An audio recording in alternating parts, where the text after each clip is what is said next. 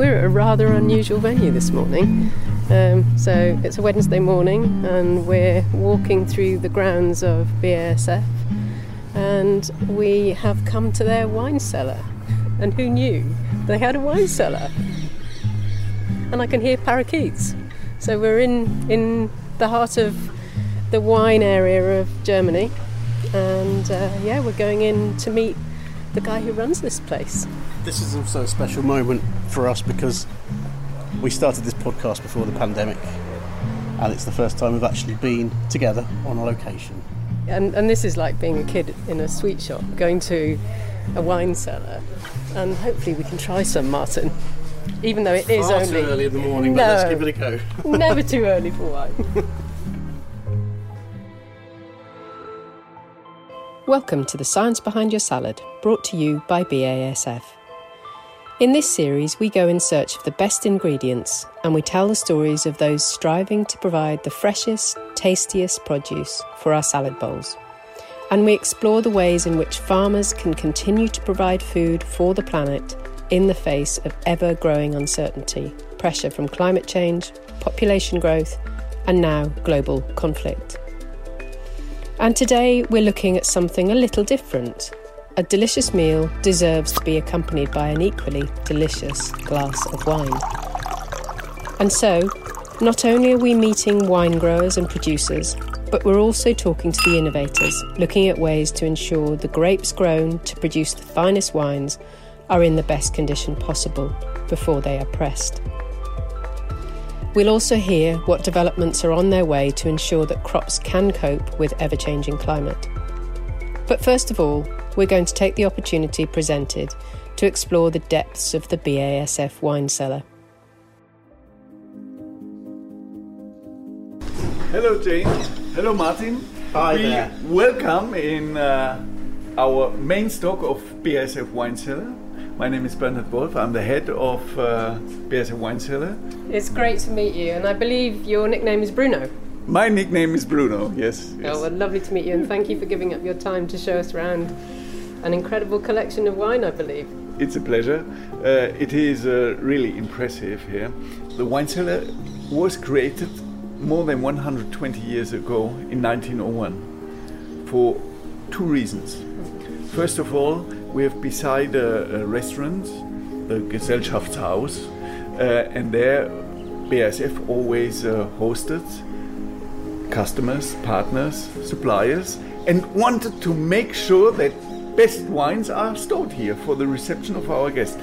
And uh, another reason are the employees, because Ludwigshafen is situated in the River Rhine Valley, South Germany, and it's surrounded by 50,000 hectares of viticultural area. And when BASF, end of 19th century, wanted to attract people to work here, those people who lived around were used to have their own vineyards and to make their own wine, which is not possible here in Ludwigshafen. So BASF assured that there is always supply for the employees and gave access to wines which were at that time reserved for noble and financial elite, the best wines of Germany. But very early we added a, a very good selection of international wines, and you will see there, there is a tremendous diversity of wines stored here. Can we go on a tour of the cellar? Of course, of course. We have 4,000 square meters and 1 million bottle storage capacity. So it's a long walk, you will see. We'll continue our tour around BASF's vast wine cellar with Bruno shortly. But first, who was it that first drank some grape juice and thought, this is really good? But do you know what? I reckon we should leave it for several months, and I'll bet it will taste better. Over to Rod Phillips to tell us where the first wines were made. Rod is a wine writer and wine historian based in Ottawa, in Canada. He's written countless books on the history of wine.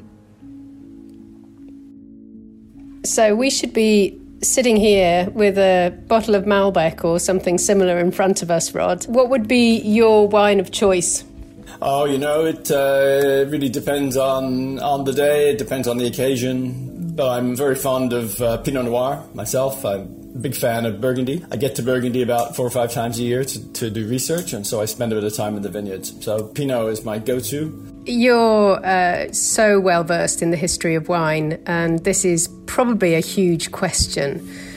But where are the first recorded mentions of wine, and what was it like? I've heard about Georgian wine and Kvevri. Uh, can you explain what the first attempts were and what that wine would have tasted like? Yeah, well, the short answer is we don't know. I mean, the first mentions of wine aren't really aren't really in written form. The first evidence of wine is chemical residues in pottery jars found in China about nine thousand years ago, and also in the Middle East, perhaps about five and a half, six thousand years ago. And from the residue inside these jars, we know that they must have held grape juice. And if they held grape juice, it was probably probably wine, because it would have fermented quite rapidly in in, uh, in warm temperatures. So you know, you're looking for things like tartaric acid, the kind of acid that's in grapes, not like apples, which have malic or not like citric. So uh, tartaric acid. So that's the you know the first evidence of, of, of wine or alcohol that we have. But then if you, you know, you look at Mesopotamia, there are records of, of wine being shipped downstream, down the, the uh, Tigris River and, and so on. So, you know, there are records of, records of wine there. But it's not really until you get to ancient Egypt, you know, about 5,000 years ago, that you begin to get sustained references to uh, to wine, and also uh, with wall paintings, you get depictions of, of people picking grapes and pressing the grapes, making wine, storing the wine, and that kind of thing. And culturally, what role has wine played over the centuries?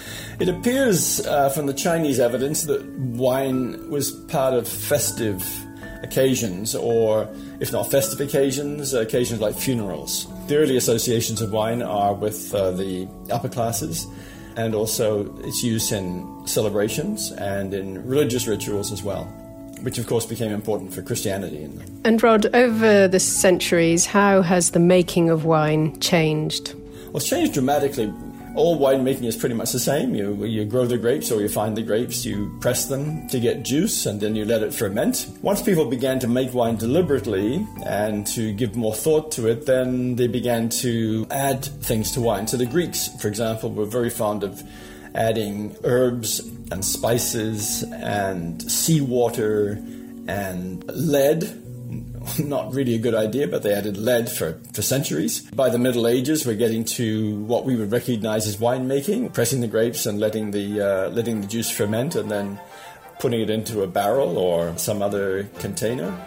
That's been the process. The actual, actual techniques of making wine have changed quite dramatically. I mean, if you look at the uh, say the 18th century, the 17th, the 18th century, they would press the grapes and then just put the juice into a vat and then just walk away for a couple of months and leave it. And Rod, the industry is now worth millions and it, it, it penetrates so many cultures and, and nations.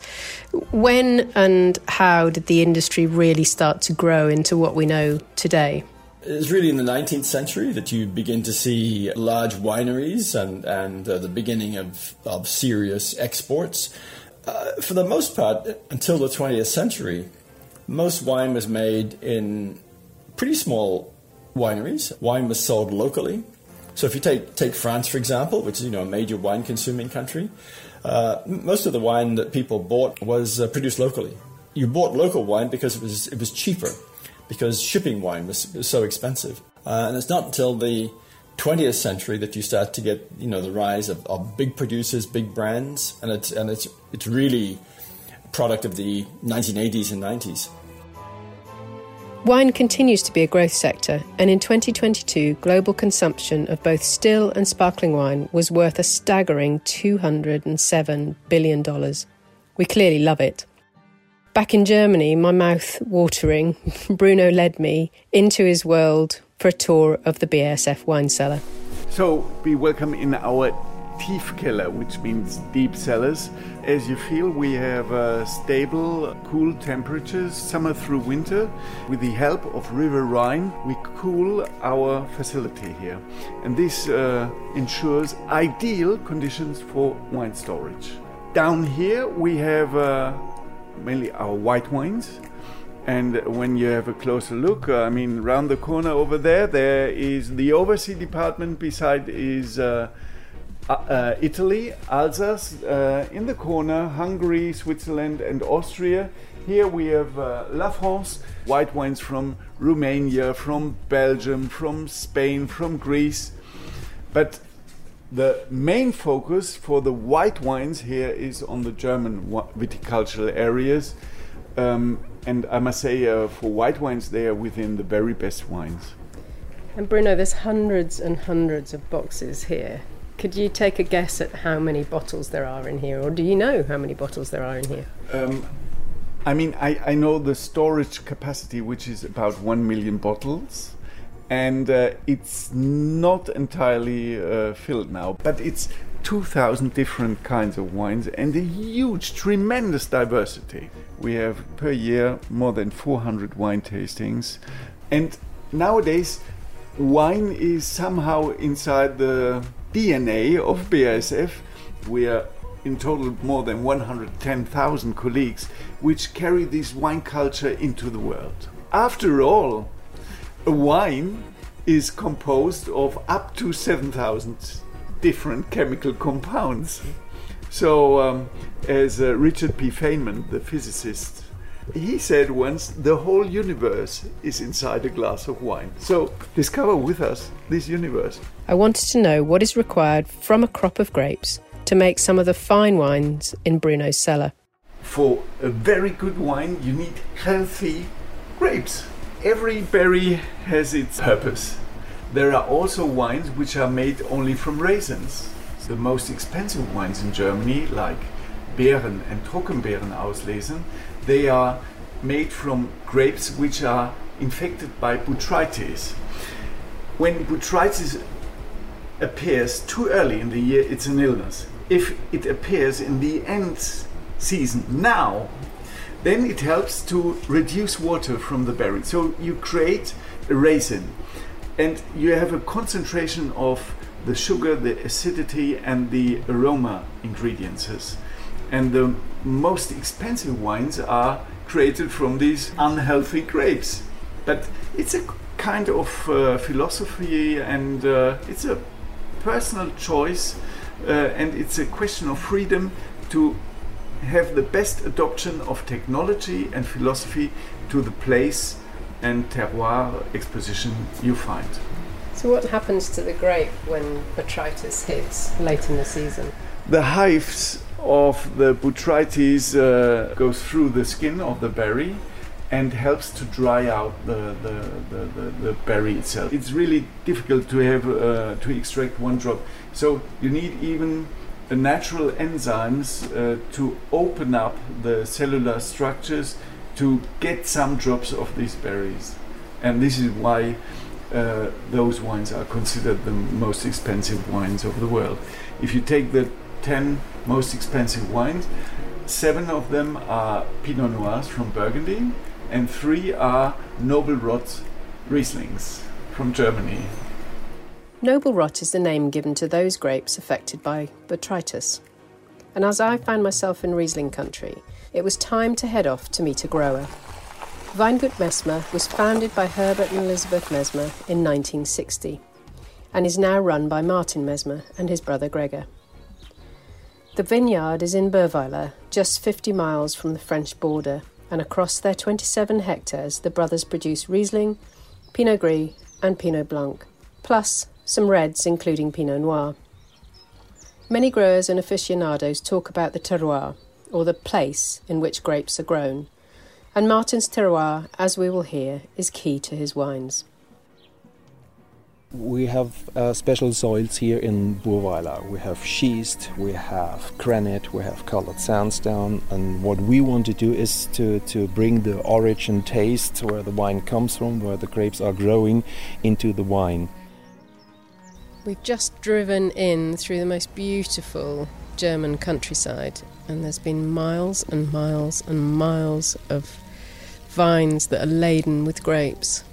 We're talking about terroir. We have good soil. We have the only schist in, in Palatinate, only 0.3% uh, of the soil in Palatinate are schist. That's very unique. For us, it's important that we uh, produce sustainable and, and responsible wines which don't touch the environment or as less as possible. That's that's very important for us. Martin, you you described the schist soils.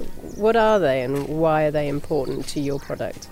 You get a lot of minerals in the wine. So the, most of the people know that from the Mosel style wines, and you find a lot of colored sandstone and chalk and uh, limestone in Palatinate. But this is really special for the Riesling. It's a, a special taste with minerals, elegant. Uh, so that makes the wines really unique. Once the crop is picked, the mesmer magic begins. Visiting Martin's wine cellar revealed that the grapes like to be entertained as they become wine. We do spontaneous fermentation, so no additives uh, in it, uh, only sulfites at the end of the process, and uh, that's also important. So let the nature do their work. And for us, we do a lot of work outside to get healthy grapes. That's very important. But in the cellar, we do not touch uh, more as necessary. When you talk about spontaneous fermentation. What does that mean exactly? We do not add yeast. We take the, the grapes after pressing the juice into the barrels and let them uh, do their work. If you put uh, yeast on it, you give a flavor to the wine that comes from the yeast, not from the origin soil. And that makes the difference, and that's important. And I noticed there's music playing in your cellar. Is yeah. that is that for the people working in the cellar, or is it for another reason? We are firmly convinced that the the music, uh, the vibration, could be transformed in, into the wine and quantum physics seems to prove us right because they say um, that there's a lot of space in the cells and uh, in the atoms uh, that can hold information. The good vibration of music helps to develop the wine, and the good thing is that only um, the information who fits into this cluster are beheld. So that's why the Riesling maybe wants to listen uh, Miles Davis and the Spätburgunder maybe wants to hear Brahms.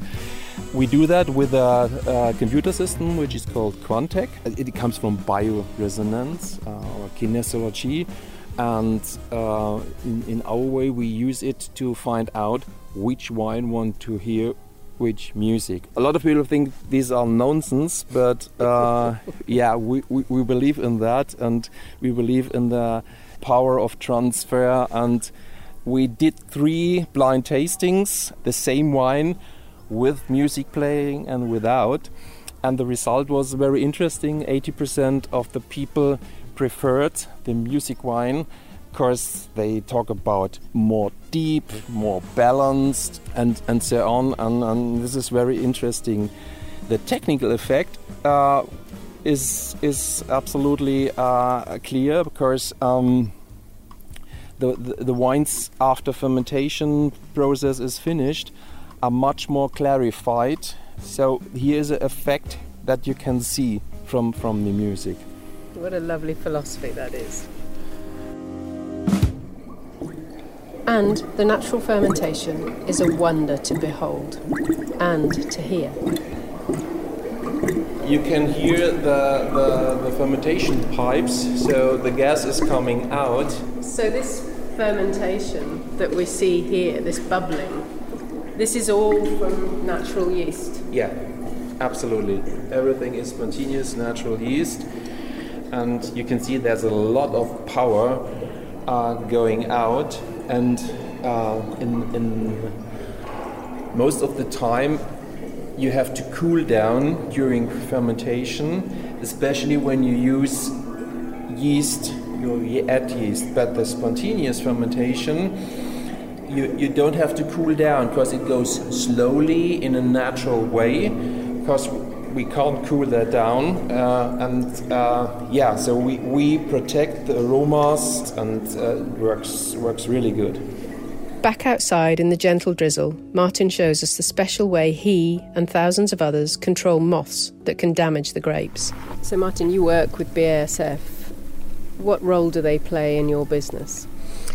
We are using the pheromones uh, since 10 or 12 years now, and that was a really uh, big step. So I'm looking at the pheromone capsule, Martin. It, it hangs down from the vine, it's rectangular. What is it and how does it work? So the pheromone capsule is used against the sour worm and uh, it's very effective because we don't have any problems since we use that and the thing is that the, the sour worm, the man part of the sour worm, will not find his partner. So we don't have any population of the sour worm outside, and this was a really important step. So, so the sour worm gets very confused because there's Yeah. women everywhere. Yeah, yeah, everywhere women. I think yeah, it's a dream, but uh, if you not find them, maybe it's a problem. So the bugs think that there are some potential mates in the area, and as a result, the moths become fixated on seduction rather than chomping their way into the crop. Here's BASF's Robert Svardlenek to explain how farmers use the moth aphrodisiac. The goal of the pheromone dispensers in the field is for what is called mating disruption. Pheromones, are naturally occurring chemical substances that are emitted by female insects uh, and released through the air naturally to attract males. But in this case, by releasing the pheromones in these dispensers that are placed throughout the field, uh, the female insect trace is sort of masked and the males are confused and they stop searching, and thus an entire generation is, is sort of disrupted via uh, this process. Basically, they're unable to find a mate and they, they'll just go on, uh, you know, with the rest of their, their given life cycle without uh, hopefully finding a mate that, that further impacts uh, these farmers' crops. So it, it's sort of a different way uh, to control the pest uh, in the field. Pheromones are, are, are emitted slowly through uh, the dispenser in, in, in kind of this time release manner so they can be effective uh, throughout the season. They, they come in sort of ready to use pre-filled dispensers. They, they have uh, two chambers. Um, one or both of them might be filled with a pheromone, uh, depending on the, the target insects. Um, and they, they come with a integrated hook uh, that's kind of molded into the dispenser so they can be hung directly onto the branches of the grapevines uh, at sort of regular distances throughout the field they're quite species specific. So that means they can only target uh, what's called Lepidoptera pest or moths uh, that, that are present in a lot of these grape fields uh, throughout the, the, the globe, actually. In Europe, two of the biggest pests are the European uh, grapevine moth and the grape berry moth. So some of them have uh, several generations uh, throughout the season, and that can make them uh, very difficult to control, especially at the different phases in their life. You know, the larva stage, when they're feeding on the fruit, uh, they can damage uh, the fruit or the plant directly, but they can even also leave the, the plants more susceptible to diseases by creating some openings in the fruit. Um, so this can obviously have a direct economic impact for farmers as far as yield or even uh, quality of the crop goes. We talk a lot with our farmers in the market about integrated pest management. Uh, so, so pheromones would be one tool uh, to use. So, mating disruption right alongside um, insecticides can help with um, increasing the efficacy of the overall program, but also managing things like resistance, uh, which can be you know beneficial for the near term uh, from a yield perspective, uh, but also for the long term when we think about things like uh, pest resistance and avoiding that. They can be used without conventional insecticides um, in things even like organic production, well performing, um, and, and they help farmers manage these problematic pests on their farms. Robert was also keen to tell me about another tool in the toolbox that will soon be able to help wine growers all over the world. It targets specifically those bugs that like to suck out all of the juice from the grapes. Clearly not good for winemaking. One of the, the unique things we have coming for wine grape growers, and specifically, they'll soon have access to another one of our uh, innovations, Axalion insecticide, uh, which will control piercing and sucking pests, is, is going to be labeled uh, for use in Asia, Europe, and South America. So we're really excited about that coming and, and, and being able to provide another solution for our farmers. In some cases, they can damage uh, the leaves of the plant, um, and in some cases, they can directly damage the fruit of the plant, as an example. Uh, so they can be, you know, you know, again, have a, a pretty substantial economic impact on, on the farm. The pest control tool that Robert mentioned, Axalion, targets the specific bugs that do the damage and could really help farmers in the coming decades. But what impact will changing climate have on grape and wine production? Wine writer and historian Rod Phillips says that he's already begun to see the shift in production. In Bordeaux, for example, they're, they're now they've now uh, allowing a lot of Spanish varieties to be grown in a transitional way, uh, but but that's happening. Climate change is going to bring some areas into into production uh, for uh, for grapevines. It's going to be too hot in some areas, so they're going to have to find new varieties. And some areas could become just too hot altogether, and we'll just have to have to uh, uh, go out of go out of uh, uh grape production entirely. People are starting to recycle water to to reuse um, uh, used water for irrigation. Choosing varieties and choosing locations uh, carefully will, will help mitigate some of those things because some of these some of these varieties need much less irrigation or, or can be dry farmed. They don't need any irrigation at all. Back in Riesling country, I wanted to find out what the signs were of climate change. Martin, have you noticed any changes in the climate, in the the heat at certain times of the year. Is there any, any indicator that that is happening here? Yeah, absolutely. So the term that grapes are, are ripe is, is much shorter. For us means that we have to go earlier out for harvesting and we have to reduce the yield to get that fresh and that less alcohol wines. We have to build uh, water cisterns and, and water storage because we, we I think in the near future we couldn't use uh, the water from the water mains and um, yeah there's there's a lot of effect uh, we have and we have to to work with. It's clear that there are challenges ahead for growers and producers in order to keep the market supplied with amazing bottles of wine. But the farmers are gearing up to the challenge, adopting new growing techniques new pest control measures, and adapting by planting new varieties in different locations. The climate may be changing, but the winemakers I met during my trip to Germany will also be doing their best to ensure great tasting drinks continue to be produced despite the challenges. I'm going to give one winemaker, Hamel, the last word. Because as you'll hear, producing great tasting wine isn't just about the terroir, it goes much deeper than that. So we've just come down into Hamel's cellar, and there are maybe 10 big oak vats.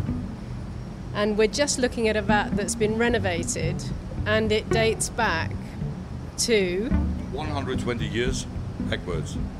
We can't say it 100%, but I, I, would say 120 20 years. So, and explain where we are in Germany and also what wines you produce in this region and what wines you produce here in this making house. So um, we are now here in the Rhine Valley. 35 kilometers in the west of Heidelberg, yeah, to, to give you a little bit of, a, of an explanation where we are. But this is classical Rhine Valley, where we are used to be so special because we only produced red wine until 1950. We started with the first whites from 1950 onwards. Today, of course, Riesling is the main grape varietal. It's Pinot Noir on the one side. These classicals, Müller-Thurgau. I love Müller-Thurgau. Very, very classic. Yeah. Um, but we have now lots of Chardonnay. We have lots of Pinot Gris. So what makes for good growing conditions, both in terms of the ground that you grow your vines in, but also the season itself? We all talk about terroir, but for me, you ask me. This is my personal, uh, my uh, my personal opinion. The most important um, impact, which makes a wine, which puts on the stamp on the wine, is the human. it's the creator, uh, it's the people who make wine. Everything about you just is filled with love for what you do. Oh, love is very important. No, really, uh, love is a very important uh, uh, word in it. I love the whole wine industry. I, it's, it's, it's so fantastic when you go to other places, when you, when you make friends, when, when you um, uh, to sit around a table with nice people and have a bottle of wine and nice food on it. This is the biggest moment of peace possible. How has the business changed over 300 years in terms of? um, I would say now people can drink wine. Uh, uh, 300 years ago, wine was only for the very rich people. Today, in these days, you can buy wine at a discounter, and it's not even a bad wine. I'm not, uh, yeah. So, so everybody is, uh, is able uh, to to buy a bottle of wine. There are nice wines for five euros, for four euros. Uh, of course, it's it's a fascinating to drink a bottle uh, of Chateau Mouton or whatever. So um, this is what makes wine so nice: the the, the incredibly uh, range and stretchability. Uh, wine is not just wine; it's more. But everybody can drink now. 300 years ago, no chance. And are you seeing changes in tastes? Uh, I see changes in tastes all the time. Um, the society is changing. So also the taste in wine is changing. When you go 50 years back, 60 years back, uh, the wine drinkers, the wine drinkers, very important, yeah. So they, they, they, they would have said, "What are you drinking, rosé? Oh, this is for for ladies." For people who are not able really to know what they want, you understand? You have to decide, yeah. So, so rosé, this is a this is a watermelon drink, yeah. So in these days, it's super serious. You have top rosés. You pay a lot of money for it. Um, uh, it's a new wave. It's it's it's very cool when you go to France.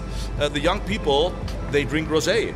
Um, even with ice cubes, it's called piscine in the glass. They sit beside the pool. Yeah. So um, it's it's permanently changing, like fashion, because wine is art and part of fashion as well. It's very cultural. At the moment, when we talk now to each other, White wine is becoming more and more popular. Red wine goes a little bit backwards. I think it's more that drinkable style, lighter, more fruity, refreshing, this kind of thing, and rosé. Thankfully, I have some chilling right now, as Hamel has made me feel very thirsty. Thank you for listening to The Science Behind Your Salad, brought to you by BASF and Fresh Air. Be sure to follow us wherever you get your podcasts so that you don't miss an episode. Thank you for listening.